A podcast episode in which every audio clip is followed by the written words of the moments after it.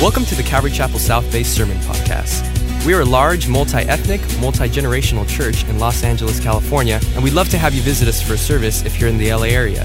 Visit ccsouthbay.org to learn more about us and to find out service times. If you have any questions, shoot us an email at hello at ccsouthbay.org. Enjoy today's sermon, and we hope to see you at church soon. Well, good evening, church. I pray that you're well as we wrap up our 4th of July weekend. As we continue our study here through the book of Hosea, we're getting towards the end. And if you turn to chapter 11, we're going to cover two chapters tonight, chapters 11 and 12. But there's an incredibly important principle that's outlined really in these next two chapters. And it's hard for us to understand because contained within these chapters is a picture of God's love and his discipline. And because of where we live in our day and time, and, the, and very specifically here in our Western culture in America, we have kind of turned into this, this nation that now refuses to discipline anyone for any reason, and we just basically put everybody on a timeout. If somebody does something, we, we no longer give them any type of chastening. And I know that's not universally true, but in a general sense, when you talk to people, it's like we have an aversion to discipline.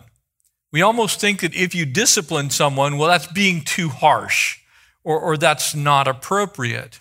And yet, the Bible very clearly and very specifically says to us that God is both love and that if He loves us, then He will chasten us. And so in chapter 10, we saw the children of Israel pictured in this relationship between Hosea and his wife Gomer, this man who does the unthinkable and marries this woman who's an avowed prostitute who not only doesn't keep her marriage vows, but goes right out and does exactly what she was doing before Hosea married her was absolutely unfaithful, we see that you have a choice whether you plant good things and get good fruit out of them or whether you plant, bad things. You plant cactus and then suffer through the thorns.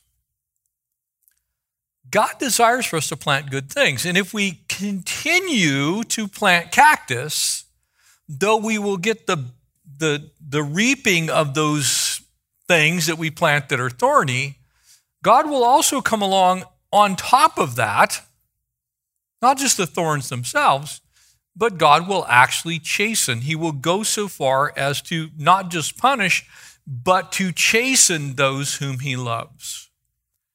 And so, would you join me? We'll pray, and we're going to take both chapter 11 and 12 tonight as we continue here through this incredible book, the book of Hosea.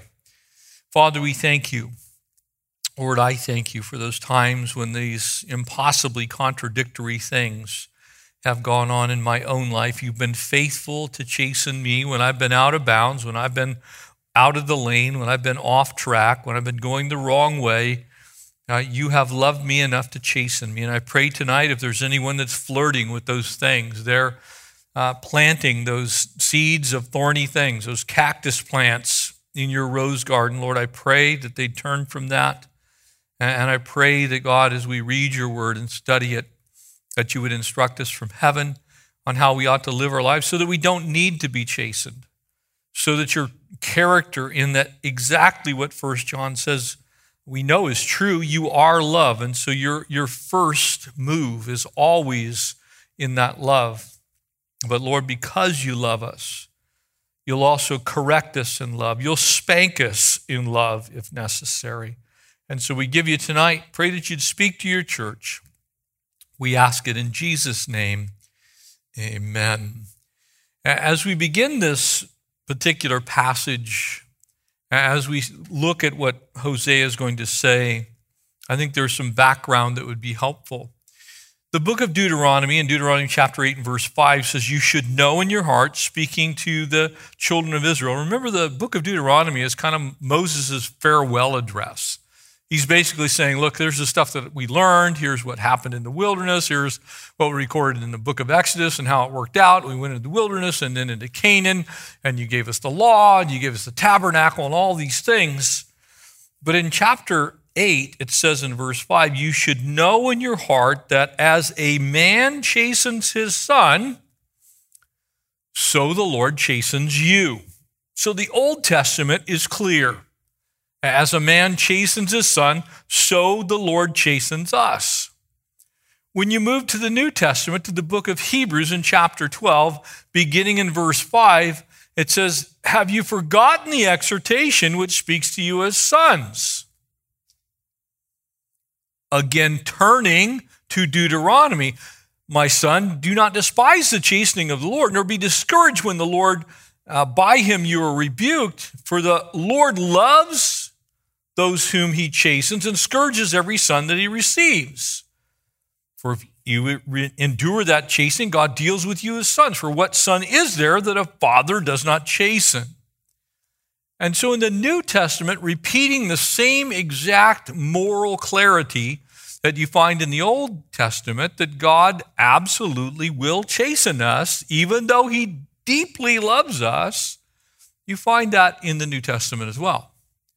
You see, sometimes people think that because we're saved by grace and because we walk by faith and not by sight, and because the Lord forgives our sin, because we can have complete forgiveness of those sins, 1 John 1 9 is absolutely clear that if we ask, God will forgive and cleanse us. We kind of get to the place to where when we think on that, it's like, well, God's just not going to spank us anymore. He's not going to chasten us anymore. We're, we're so free in God's grace, we can do whatever we want and we'll be unchastened as we go through life. Now you turn your attention to Hosea's case. How could Hosea's very unfaithful wife, Gomer, ever question that Hosea actually loved her? It, it, seems almost impossible. Didn't he demonstrate that as he seeks her out? Didn't he do that. He paid the price to set her free. How, how could there be any question? And so Israel, being this, this picture of who Gomer is in this particular story, in other words, Gomer is Israel, it's even you and I tonight. And, and the husband, Hosea, is a picture of the Lord. Well, what happens? Does Gomer get a free pass? You know, God is merciful and God is loving and God is kind, but God also chastens those whom he loves.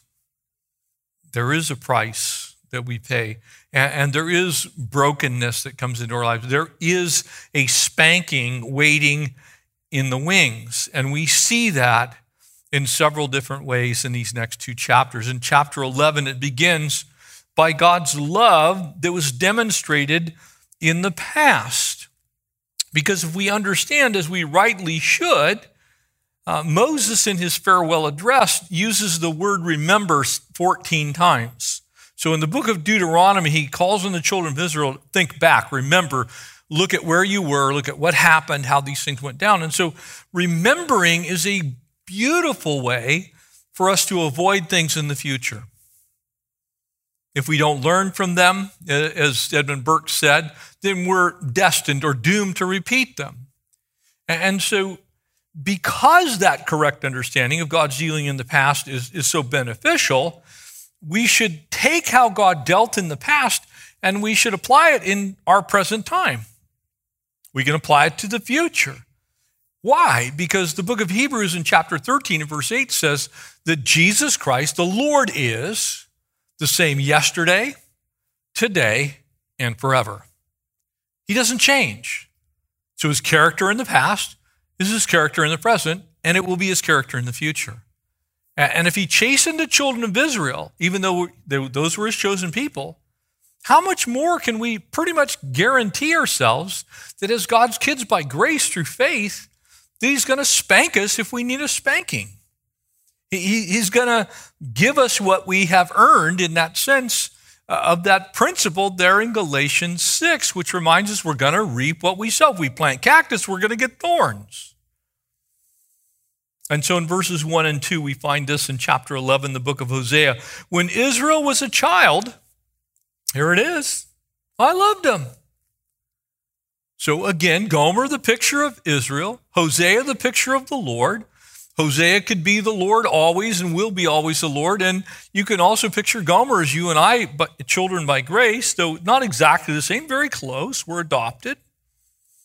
And out of Egypt I called my son. Egypt is a type of the world. Out of the world we have been called. As God's kids by grace, we've been called out of the world. We, have been called to abandon the old life and put on the new life to, to not walk as we used to walk. We're not supposed to be planting cactus in that sense. And as they called them,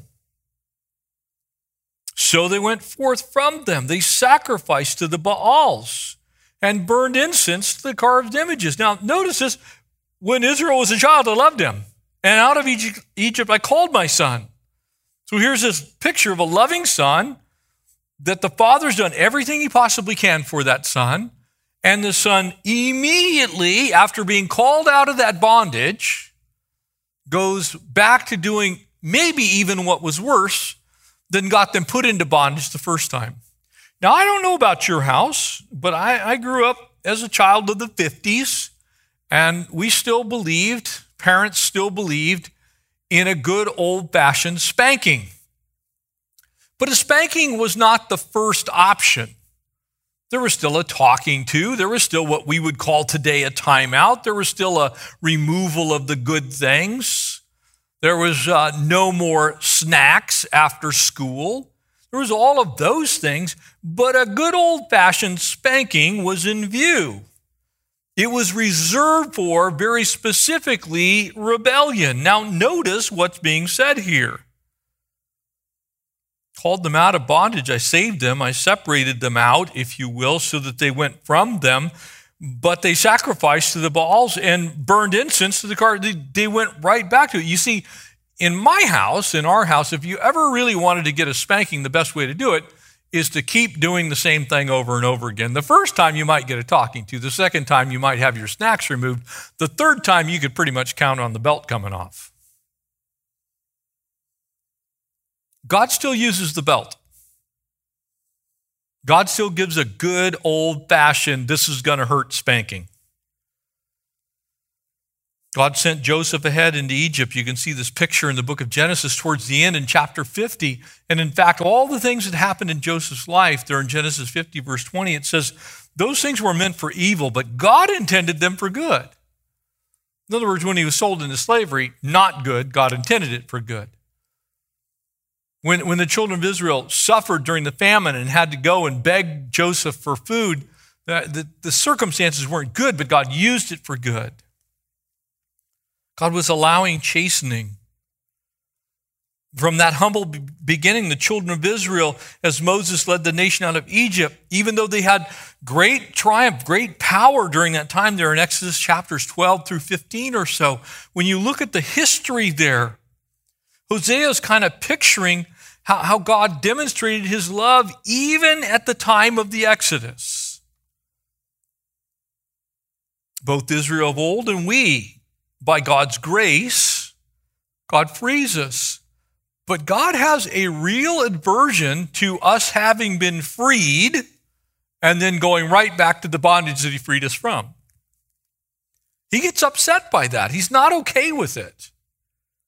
And so, as God the Father sees Israel as the Son, so as God the Father sees his children by grace as the sons, the daughters of God. After all these things, you can kind of count on if you don't want God's love, if you won't take his freedom from bondage and you want to go back to bondage, then what he's going to do is show you how much he loves you by how much you get whooped by the spanking that you're going to get. Because as Hebrews says, if God doesn't spank you, then he doesn't love you. You aren't even his kid. I remember, and we had to chastise our children very, very little. And I don't attribute that so much to great parenting as I do just the grace of God. But there were times when our boys were, you know, it's like, mm, no, you can't do that. This is not going to be good for you. The great thing is when they learn that lesson, they stop doing those things, then you can return back to the love relationship. That's where every parent wants to dwell. No parent wakes up in the morning and goes, Man, I can't wait to beat my kids. No, a parent wakes up in the morning and I go, I hope my children understand how much I love them and they'll obey the house rules and they'll go to school and they'll do their homework and all the things that children are supposed to be doing. They're instructed by the parent. And when they do those things, the parents are going, That's my son. That's my daughter. But when they're out doing the things they're not supposed to do, I don't even want to associate. I would prefer that people didn't know that you were my child. And furthermore, cell phone goes away, the car goes away, the allowance goes away, everything goes away. And the hope is that you'll learn that lesson and you will repent from those things. And so then God can restore that relationship and get back to the love part. That's what He wants. A second way is we see God's love demonstrated in what happened in the wilderness. Verse 3 chapter 11. I taught Ephraim to walk, taking them by their arms. But they did not know that I had healed them. I drew them with gentle cords, with bands of love.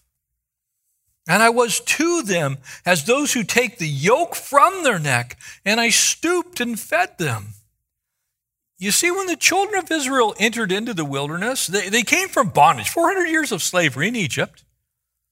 God sets them free. There's the plagues and all the things, you know, Moses is, who shall I send? And as I said this morning, he, tell them I am sent you. And God at the first Passover delivers them. The blood's on the doorposts, the lentils. The angel of death passes over. The children of Israel cross over the Red Sea. They're now walking in the wilderness. And what's the first thing they do when they get there? They start to disobey God. God has delivered them from bondage. They were literally in slavery. They were toiling by the sweat of their brow, making bricks for Pharaoh, and they are now completely free in the wilderness. But they don't trust God. They begin to grumble. They begin to complain. They begin to look back towards Egypt. And they're, you know, you kind of see them there uh, on the Gulf of Aqaba looking over the, it's like, whoa, right over there. Now, we had onions in our soup, we had pots of meat. What do we got out here? Desert sun. They didn't appreciate the Lord. And so the Lord in the wilderness says, Don't you guys even recognize that while you were in the wilderness, not one of you died from exposure? I fed you, I took you to water, I made sure you made it all the way through the wilderness.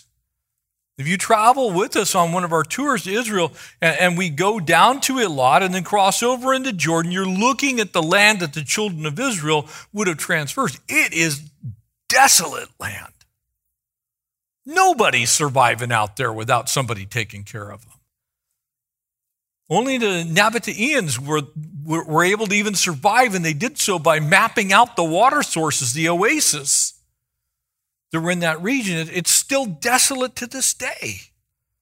And, and yet, somehow, the children of Israel actually started to thrive there. And they get to Kadesh Barnea and they look into the promised land, and they're still in unbelief. They're still, oh man, there's giants. We're like grasshoppers to them. And were it not for Joshua and Caleb, nobody would have entered in. They take 10 spies and they go, oh, let's go check it out. They come back and say, let's take this land. The children of Israel needed a good old fashioned whooping. So what, what happens? Most of them die in the wilderness. They never enter the promise. They don't get to that sweet spot that God had for them. But God was demonstrating his love towards them. Israel mistreated God, and God still saved a remnant of the population. Our human nature hasn't changed much. In the intervening four millennia or so since that time, Hosea basically is going to tell us that the people were determined to turn from God, to turn from Hosea, just as Gomer was. Gomer had been paid for. She'd been brought out of that lifestyle. She didn't have to do that anymore. She was completely, right back she went. Isaiah chapter 1, as we began that book, alas, a sinful nation, a people laden with iniquity, a brood of evildoers, children who are corrupters. Isaiah verse, chapter 1, verse 4 says. You, you see this, this whole picture of, of God setting people free, guiding them to their inheritance, is seemingly always met with, well, you know, might be better back in the world. God doesn't like this. And so he chastens. He, he takes his love and he puts alongside of it his hand of correction. And praise God for this next uh, several verses, next three verses, verses five to seven. Because God again demonstrates his love, the love side of it, by how long suffering he is. Anybody else glad that God's long suffering with you? I am, because I'm a knucklehead.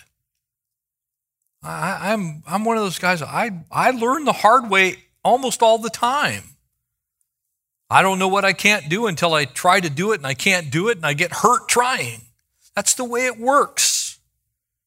I'm not actually proud of that. I'm just simply saying a lot of us are wired that way, and we got to keep bumping our heads against the wall until there is a giant knot in the middle of our forehead until we realize it won't move. Then we go, Well, God, you know, could you show me a way to go around this instead of trying to go through it?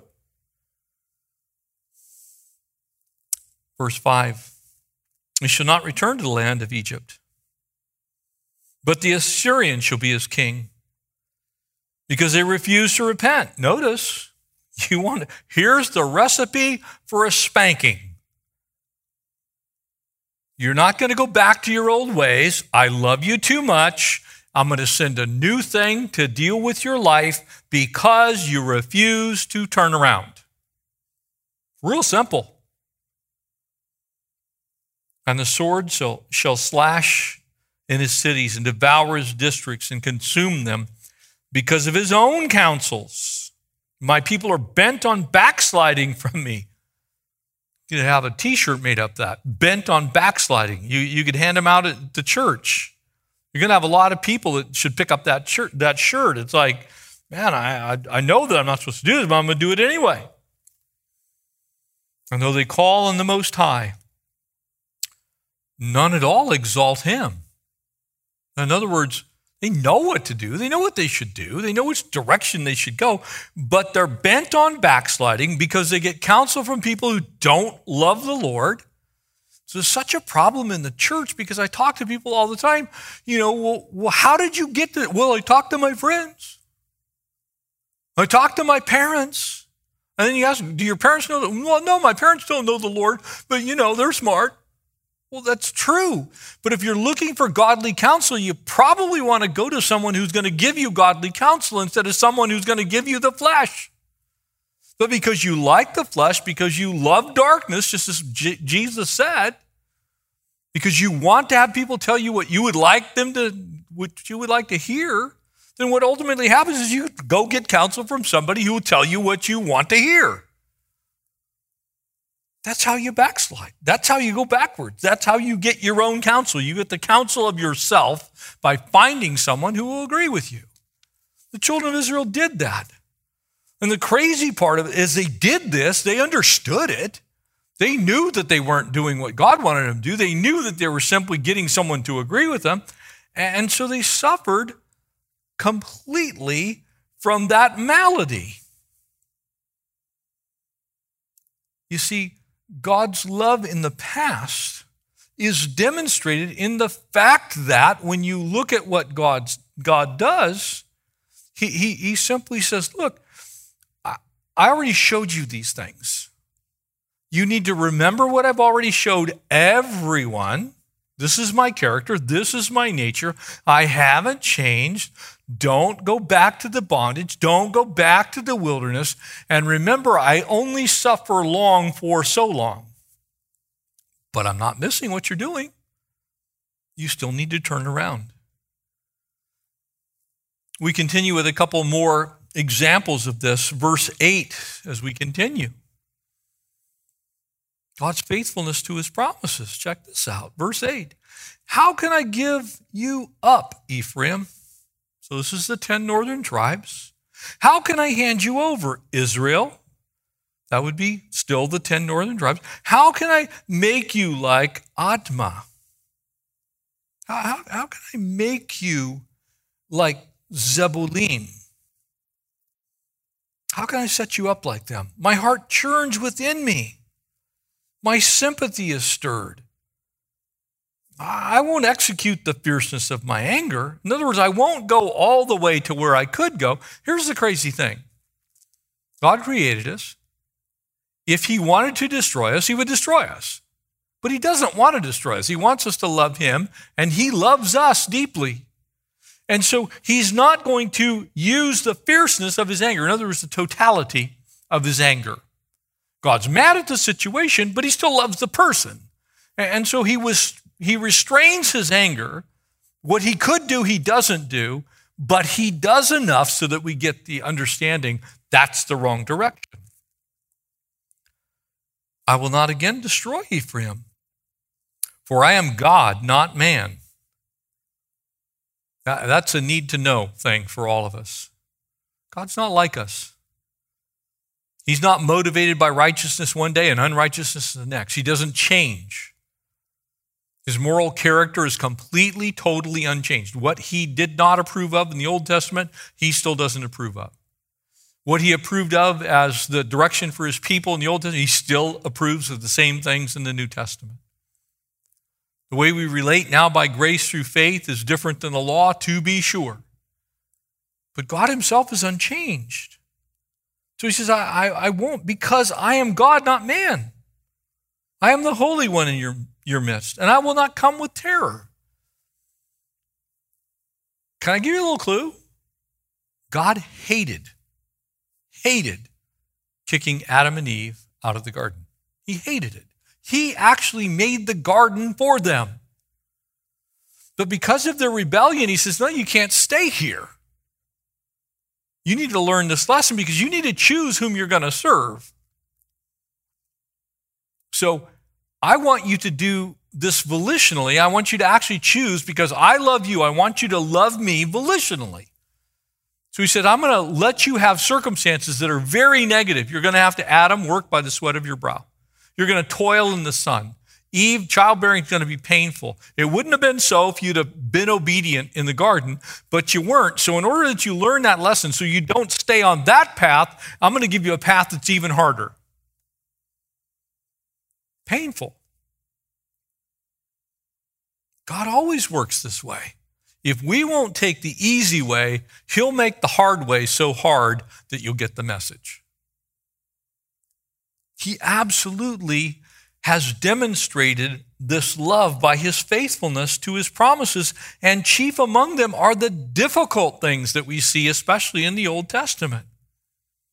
You see, according to the law of Moses, there in Deuteronomy chapter 21, if you were a rebellious son, you were actually supposed to be stoned to death.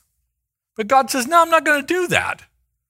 That's the actual penalty, but I'm going to withhold that and so I, am going to love you through this time.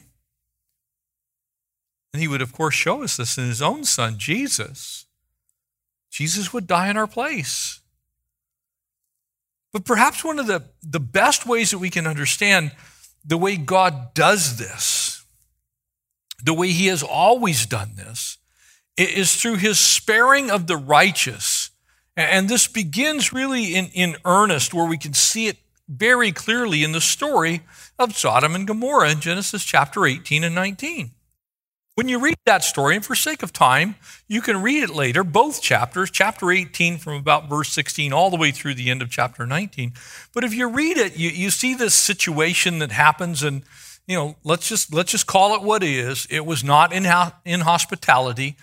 The, the men of the city wanted to, to rape these two angels that had come into, uh, into Abraham's tent, into his home. And so Abraham is, is crying out. And he's like, the men turned away and they went towards Sodom. And then you see, well, Abraham begins to talk to the Lord. He says, Would you destroy the righteous with the wicked? He takes the most general statement in chapter 18. Uh, verse 23, he says, Lord, you're not going to destroy the wicked with the righteous, are you? And God responds, He says, No, no, no, no, no, that's not who I am. And he goes, Well, if there's 50 righteous, would you also destroy the place and not spare the 50? And God says, No, I'll spare the 50 righteous. But there weren't 50 righteous. And it goes on and it just incrementally gets worse and worse and worse. The example, if there are 45, God says, Well, I won't destroy the 45. If there are 30, well, I won't destroy the 30. If there are 20, well, I won't destroy the 20. What if there's 10? If there's 10 people in Sodom, I'll, I'll save the 10 righteous people. This is God's character of love.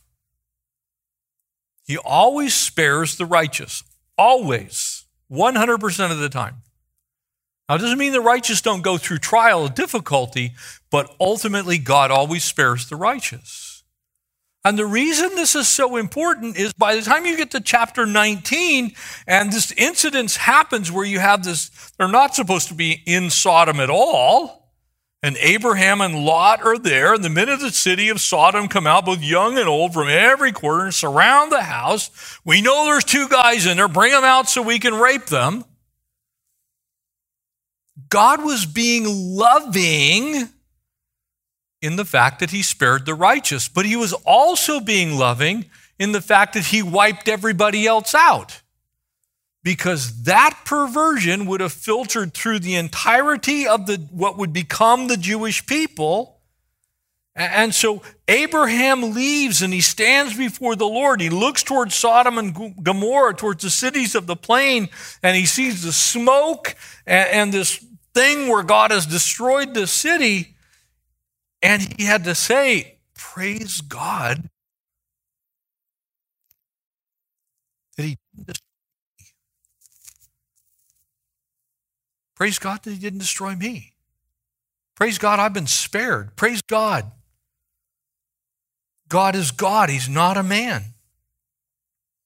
He can't lie. He made a promise and He kept His promise. God said, I won't destroy the righteous, and He saved the righteous, even though He obliterated Sodom and Gomorrah. And so the picture is what right did Israel even have to ask God to spare them?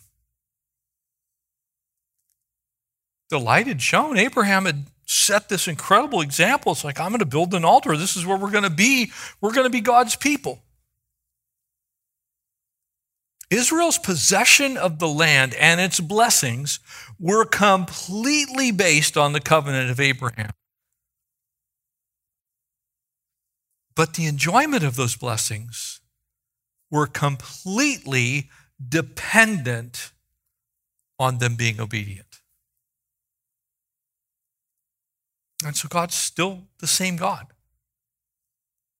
He makes promises. Sometimes those promises have conditions. There's the if and the then proposition. If you will do this, then I will do that. God will save the righteous always. That part was unconditional. But the conditions for Israel to enjoy the promised land had to be met. And if you don't meet them, you won't enjoy the blessings. And so, for us as believers, children by grace through faith, we have to remember if you want to enjoy your relationship with God, you have to be obedient to God's word. You got to be obedient. God may preserve you but you will also get disciplined because he's preserving you. You'll get a spanking because he loves you. A fifth thing, God demonstrates this hope, this, this love, because of the way he restores in the future. In verse 10, it goes on to say, in chapter 11, For they shall walk after the Lord. He will roar like a lion. When, when he roars, his son shall come trembling from the west. They shall come trembling like a bird from Egypt, like a dove from the land of Assyria. I'll let them dwell in their houses, says the Lord. Ephraim has encircled me with lies, the house of Israel with deceit, but Judah still walks with God, even though the Holy One, who is faithful, is with them. God's saying, Look, I'm not going to change. I'm asking you to change. And if you change, I'll restore you. I'll take care of you. I have to roar like a lion. I, I, there's a beautiful scene in Lion, the Witch, and the Wardrobe. Oh, no, he's not a tame lion. Aslan's not a tame lion. And neither is the lion of the tribe of Judah. He roars occasionally. He's fully capable of consuming you. But because he loves you, he doesn't eat you. he chastens you instead. He doesn't destroy you, he loves on you. And because God is merciful always, and in the past he proved that, God's saying, Look, I'm giving you the hope of future, future restoration, but please don't make it so that you barely get to that restoration. Just walk with me all of your days. Don't be like a trembling bird from Egypt. Don't be like a dove out of Assyria.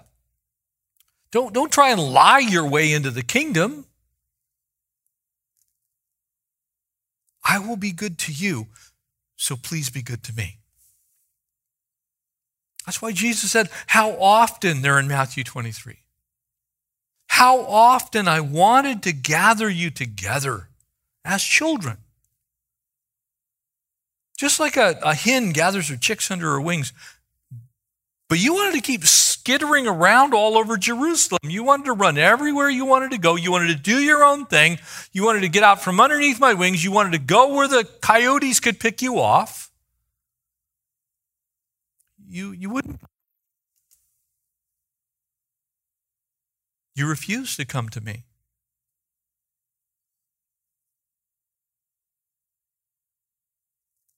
How did this work out in the present? That's what chapter 12 actually presents to us. Just as Hebrews 12, 6 says, For the Lord whom he loves, he chastens and scourges every son that he receives. You see, God doesn't chasten us just simply as a judge inflicting punishment on a criminal. He's not just upholding the law, he's being a loving parent. And so, in this present moment, when God chastens us, when He corrects us, when He allows bad things to happen to us, when He puts us into situations where our character is, is being tested, it's being built, it's being worked on. You, you, you see, God's actually showing His love. You see, because punishment itself has to do with the law, has to do with justice. But chastening has to do with love and it has to do with redemption and relationship. God wants us to understand His love, the redemption, and the relationship. But He will take it all the way to that place where it feels like we're being punished because that need for discipline is placed upon us in a way that's measured by God. And He measures it with His love. Notice verse 1 here in chapter 12 For Ephraim feeds on the wind, pursues the east wind.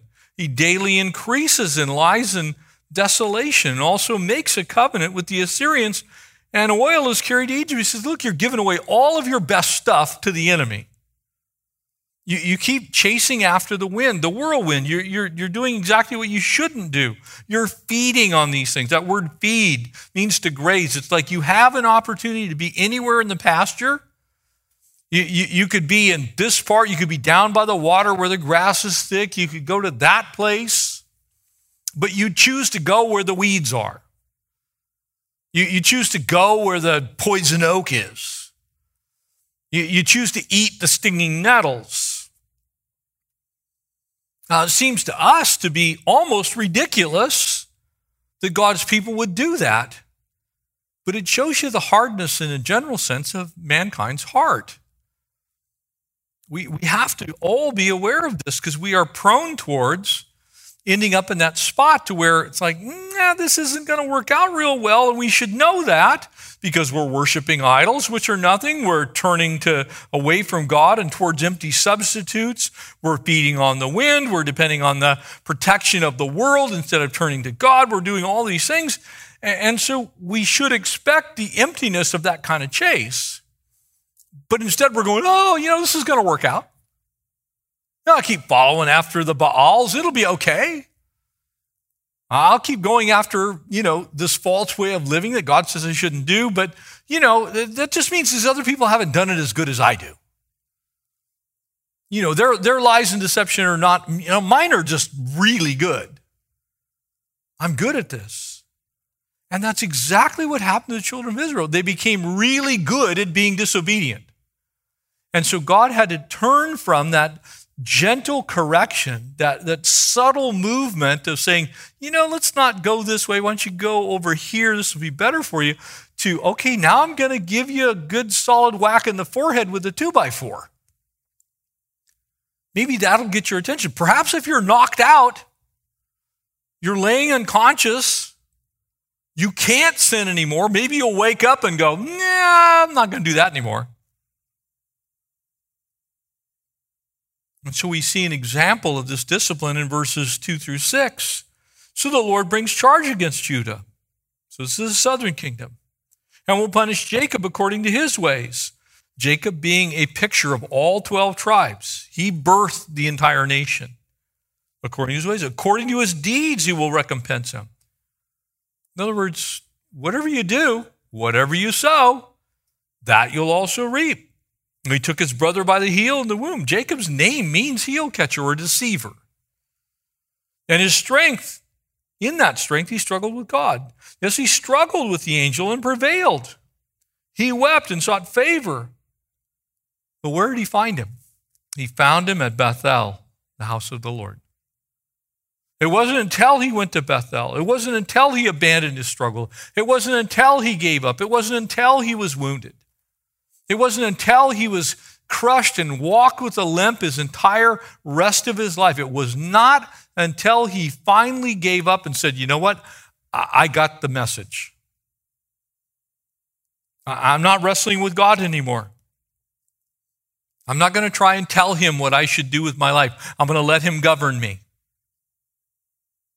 That's what Israel actually, actually means governed by God. That's when he got that name change from heel catcher to Israel. It was more than symbolic. It's like, I was over here being a heel catcher. I was being a deceiver. I was being a liar. And I got the message. This out of joint hip, this problem is going to be with me the rest of my life. This limp that I'm going to have until I go home to be with God. This is a reminder that I'm not going to live like that anymore. That was chastening. And there he spoke to us. Word God speak? In God's house. Why we're doing what we're doing right now. Not that this is the only way that you can hear from God, but this is a really good way because we're studying chapter and verse through the entirety of the Bible. That is the Lord God of hosts. The Lord is his memorable name. It's his memorable name. That's how we're supposed to remember God. Lord. Yahweh Adonai. God who is the Lord, the Master. That's the name we're supposed to remember. And so you, by the help of your God, return.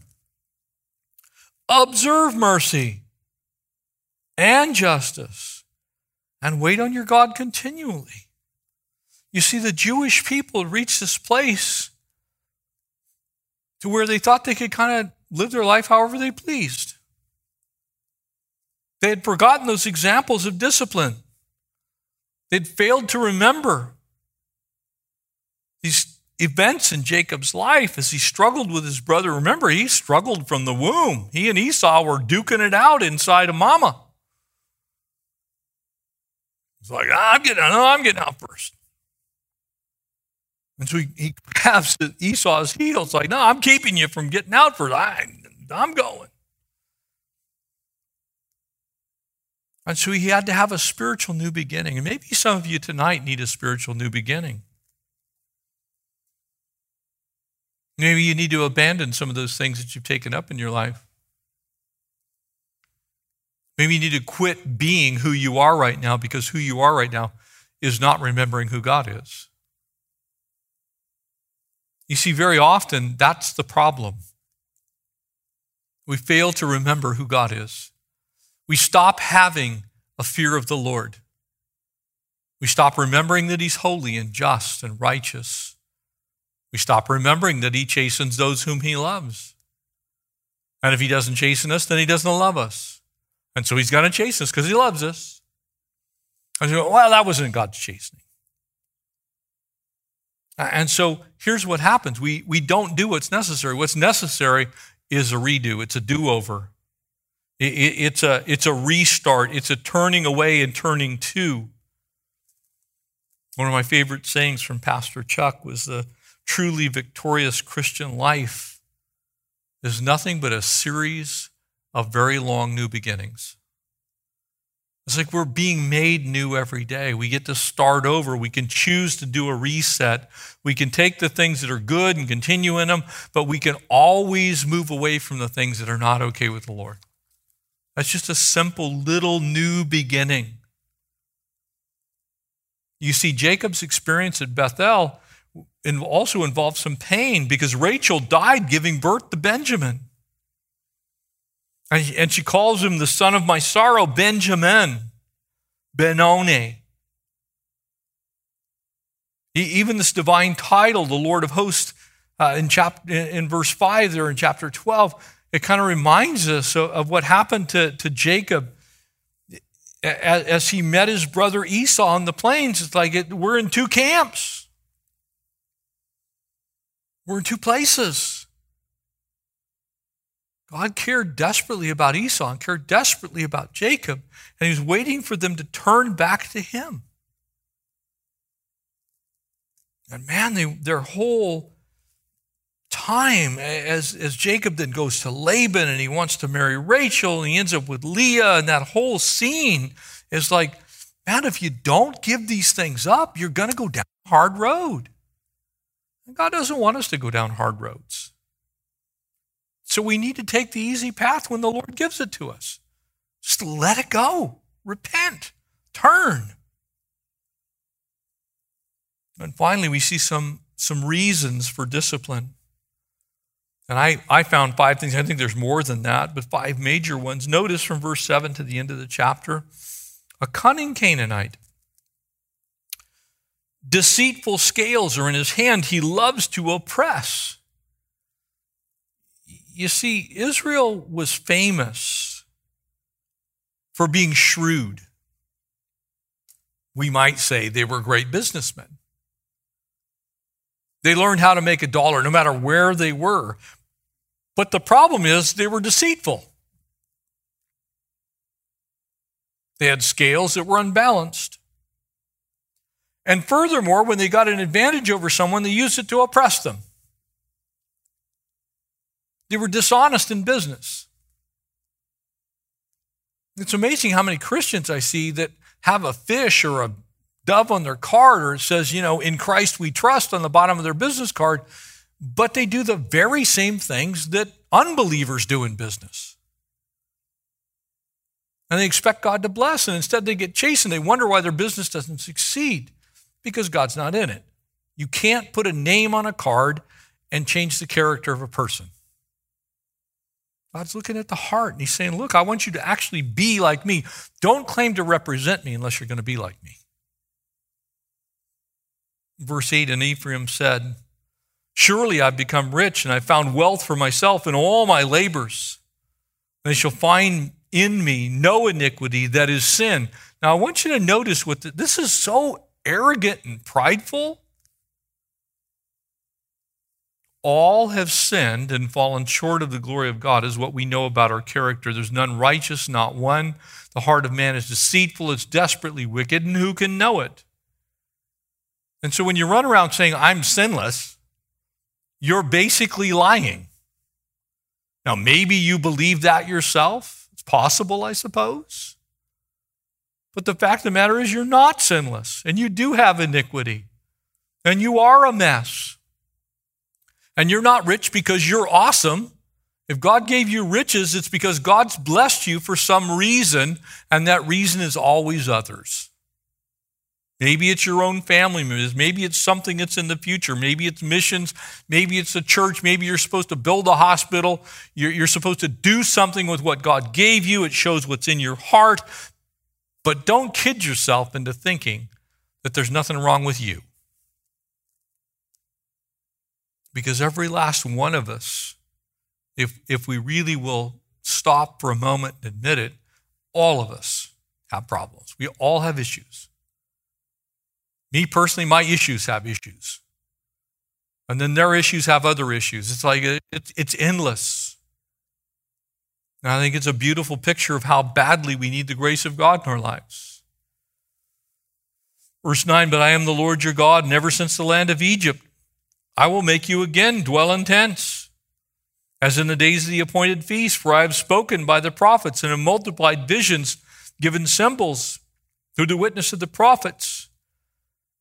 And though Gilead has idols, surely they're vanity, for they sacrifice bulls at Gilgal. And indeed, their altars shall be heaps in the furrows of the field.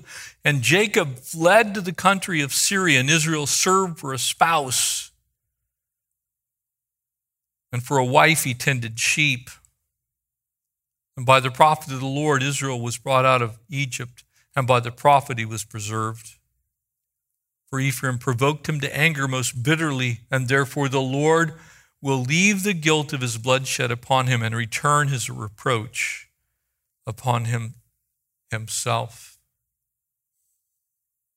You see, the, the picture here is that the children of Israel, and very often this applies to us as well, just simply won't hear the Lord. We don't, we don't want to hear God's voice. God was speaking through the prophets.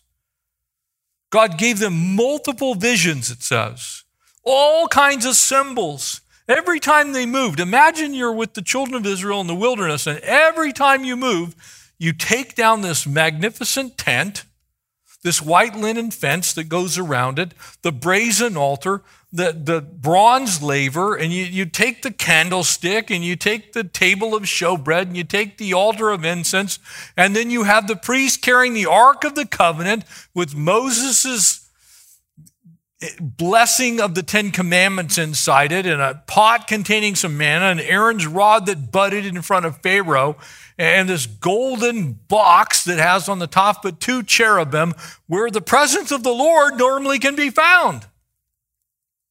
And as they move this thing around and they get to the new place they're going to set up, you, have got three of the 12 tribes that way to the north, and three to the south, and three to the west, and three to the east. And they're set up saying, Holiness is unto the Lord on the headband of the priest. That's like, how much more of the voice of God did they need? And in our day and time, how much more of the voice of God do we need? You know, I'm stunned sometimes at the biblical ignorance of the church. It's like God is speaking, God has already told us what he thinks about something. Like, well, no, it doesn't mean that today. God changed his character. You know, it's okay if two men marry each other. No, it's not. God wiped out Sodom because of that. God brought this destruction on Gilead because of that. Well, you know, so it's okay if you just, you know, you don't really need to get married anymore. I mean, who cares about any of that stuff? I mean, we've advanced as a society. Well, God does. God can find human sexuality in marriage. And so we're running around, well, you know, I don't really need to know what the Bible says about that. I just want to live my own life the way I want to live it. Well, I think I can drink strong drink. I can run out, I can go to bars and I can hang out and have my shots of brandy or whatever. 100% of the time, this book, the Bible, condemns strong drink. And yet we have people wandering around, well, you know, uh, we're a little different. We know things better. No. God's word still says what it says, it still means what it says, and God's character doesn't change. So he's not okay with something now that he was not okay with then. Wouldn't listen to the voice of God. And subsequent to that, they would not obey the word. It's like God speaks the word to them. God tells them, don't do that. Go do this, be this, meet with me in the house of God at Bethel. They go, well, you know, maybe we can meet with you at the house of Baal, or Asheroth, or Molech. Or now we're just going to make up our own rules. They were brought out of bondage by the voice of God. And all of a sudden they're like, well, you know, eh, you know, we listen to God when we want to, you know. I'll go on Sunday every other month. Try and hear something from God. It'll sustain me. No, literally, God was speaking to them through the prophet continually. And that's the way God wants to do that. He wants to do that today, primarily through His Word. You can just simply read it and be spoken to by God. Still says what it says, it still means what it says, and it still continues to say what it says. So you don't have to worry about it changing. The Lord, the Lord warns them so that they'll be humbled. And the last thing that we see, and this is so important in our day and time, is the role that anger and violence played in that society of Israel. They became more bitter and more angry and more hate filled. They took more advantage of one another. They dishonored their, their humanity by treating other people also made in the likeness of God in a worse way than they would want to be treated themselves. And so we wonder why we have racial tension. Well, when you treat someone who's made in the image of God, whose value is exactly the same as yours, differently because of the color of their skin, you are misrepresenting God. God's character resides in every last human being, and it does not matter the color of their skin. Every human has value in God's eyes. It's a God thing, it's not a society thing. And so, for the children of God, the reason that people get angry, the reason that people get violent, the reason that people turn to the arm of flesh is because they won't do what God's word says. And so, to that end, Israel ends up getting God's discipline instead. The prophets of God for centuries had warned the people, but just as verse 10, they wouldn't listen was saying, You won't listen. They turned away from the word instead of towards the word. They practiced idolatry. They did exactly what they weren't supposed to do. They were freed from idolatry. They were in a pagan land under this, this oppressive leadership of Pharaoh. They were forced into servitude. They get delivered from it. And they're like, well, you know, idolatry really wasn't that bad. Let's make a God after our own liking. And by the way, they did that as soon as they got into the promised land. They did that as soon as they got into the wilderness. Moses is up getting the Ten Commandments, and Aaron and Jethro are down at the base of the mountain, and people are, well, let's make a God. Great. Up, we up out of the fire come a golden calf. We'll worship that. That's how lame we can be at times. When you turn from the word and you practice idolatry, you're setting yourself up for a good spanking. So know that. When you worship the world, you're setting yourself up for a spanking. When, you walk in foolishness, you're setting yourself up. If you won't turn from it, if you keep going the wrong way, God's going to go, I love you, but here it comes because I love you.